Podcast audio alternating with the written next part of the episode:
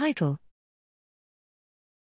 Changes in spatial self consciousness elicit grid cell like representation in entorhinal cortex.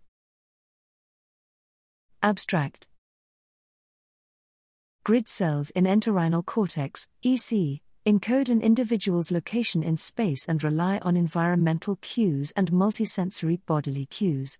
Body derived signals are also primary signals for the sense of self as the continuous application of visuo-tactile bodily stimuli elicits illusory drifts in perceived self location. It is unknown whether illusory changes in self location are sufficient to elicit grid cell like representation, GCLR, in EC and how this compares to GCLR during conventional virtual navigation.